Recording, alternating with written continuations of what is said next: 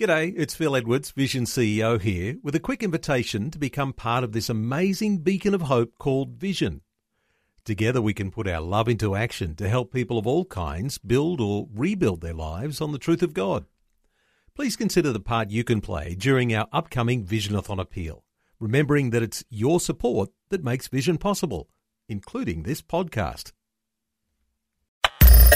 Audio on demand from Vision Christian Media.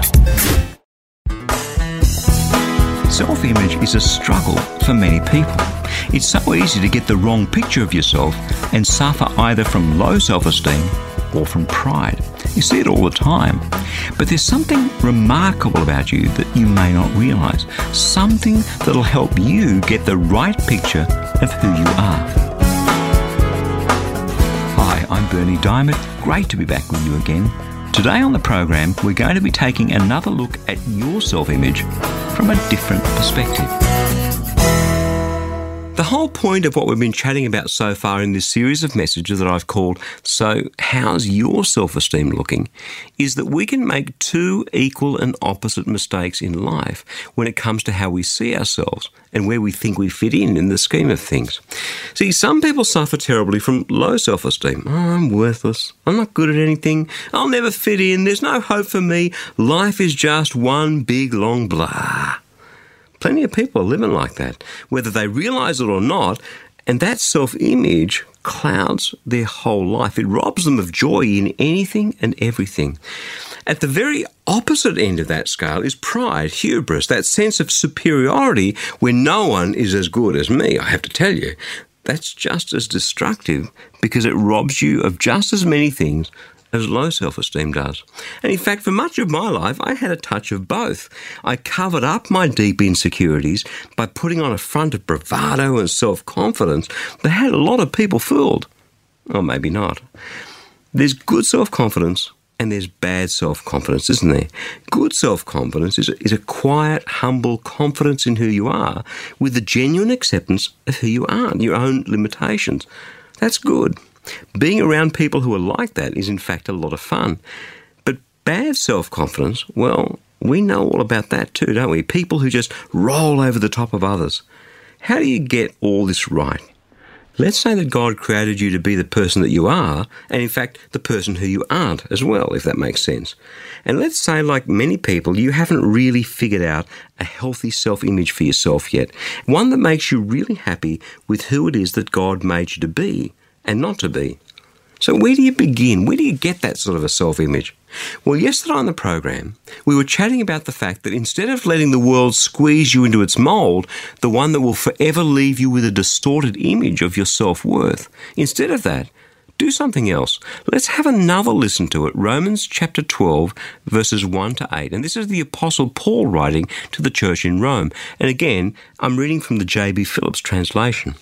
Paul says this don't let the world around you squeeze you into its own mould, but let God remold your mind from within so that you may prove in practice that the plan of God for you is good, meets all his demands, and moves towards the goal of true maturity.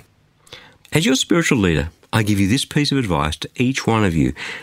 Don't cherish exaggerated ideas of yourself or of your importance but try to have a sane estimate of your capabilities by the light of the faith that God has given to you all. For just as you have many members in one physical body, and all those members differ in their functions, so we, though many in number, compose one body in Christ and are all members of one another. Through the grace of God, we have different gifts. If our gift is preaching, well, let us preach to the limit of our vision. If it's serving others, then let us consecrate ourselves unto service. If it's teaching, let us give all we have to our teaching. And if our gift be stimulating the faith of others, let us set ourselves to it. Let the man who is called to give, give freely. Let the man who wields authority think of his responsibility. And let the man who feels sympathy for his fellows act cheerfully. So there it is. Don't cherish exaggerated ideas of yourself. Don't think of yourself more highly than you should but instead have a sane, rational estimate of your capabilities in the light of, in what? In the light of the faith that God's given you. That's good advice. The question is, how do you do that? And Paul immediately goes on to tell us how. He says, Look, we're all parts of the one body with different gifts, different functions, just as the different parts of your body, your eyes and your nose and your pancreas, just as they all have different functions, so those who believe in Jesus are the same. We also have different functions. We're made differently. So, Romans chapter 12, verse 6, having gifts that differ according to the grace that's given to us, let us use them. The exciting thing about this is that right here, God's telling us through the Apostle Paul how to get this thing right. It's the link between the theory and the practice. God's given you this gift. Now use it in the context of God's family in which He has placed you. That's why being part of the body of Christ, part of the church, isn't some optional extra. It's vitally important because it's in the context of God's community that we get to find out who we are, what we were made to do, and sometimes by trial and error, what we weren't made to do. I said at the beginning of today's message that there's something remarkable about you that you need to know. And that remarkable thing is this the moment you believe in Jesus, you're part of God's family. You're not your own. You're part of the community, that body of Christ through which Christ lives out his love into this lost and hurting world. Don't have a wrong self image, says Paul. Instead, start using your natural, God given talents as part of the body of Christ. And if you're a nose, be happy with being a nose. If you're an ear, be happy with that. Be the greatest nose ever. Be the best ear ever. Be a great pancreas. Do you get it? If you're a great concert pianist, let's say, that means nothing if you're playing to an empty theatre, doesn't it?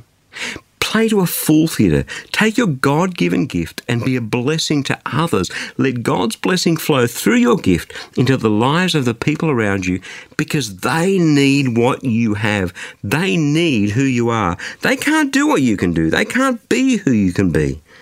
Who you are and what you can do is God's gift to them through you.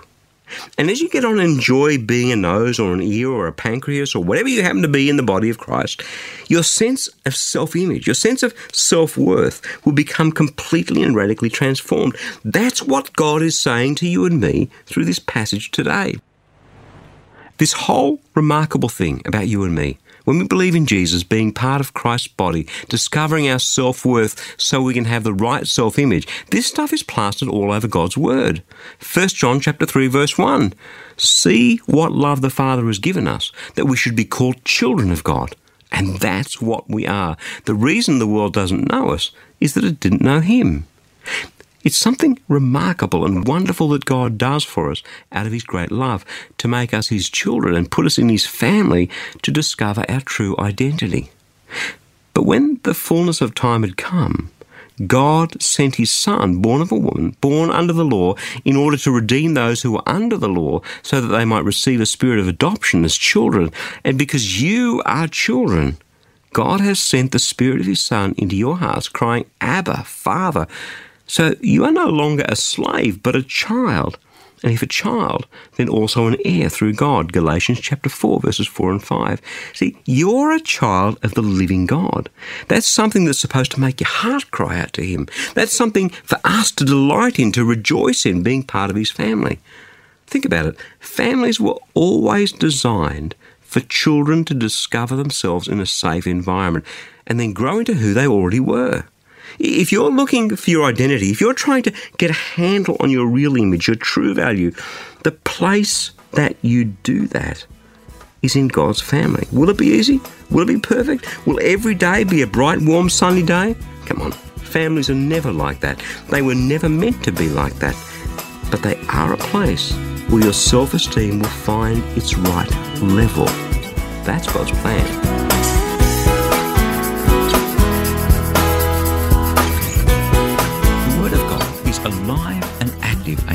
With the power to transform your life, to help you be all that God made you to be.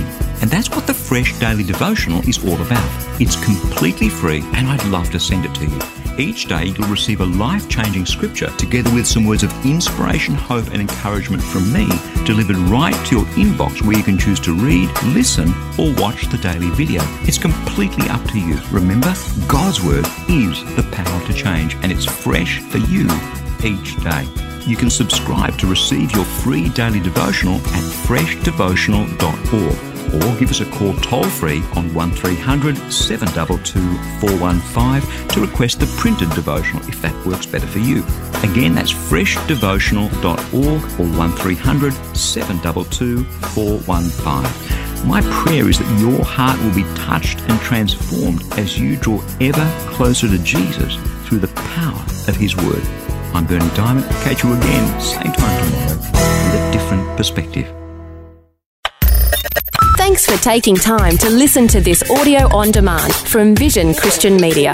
To find out more about us, go to vision.org.au.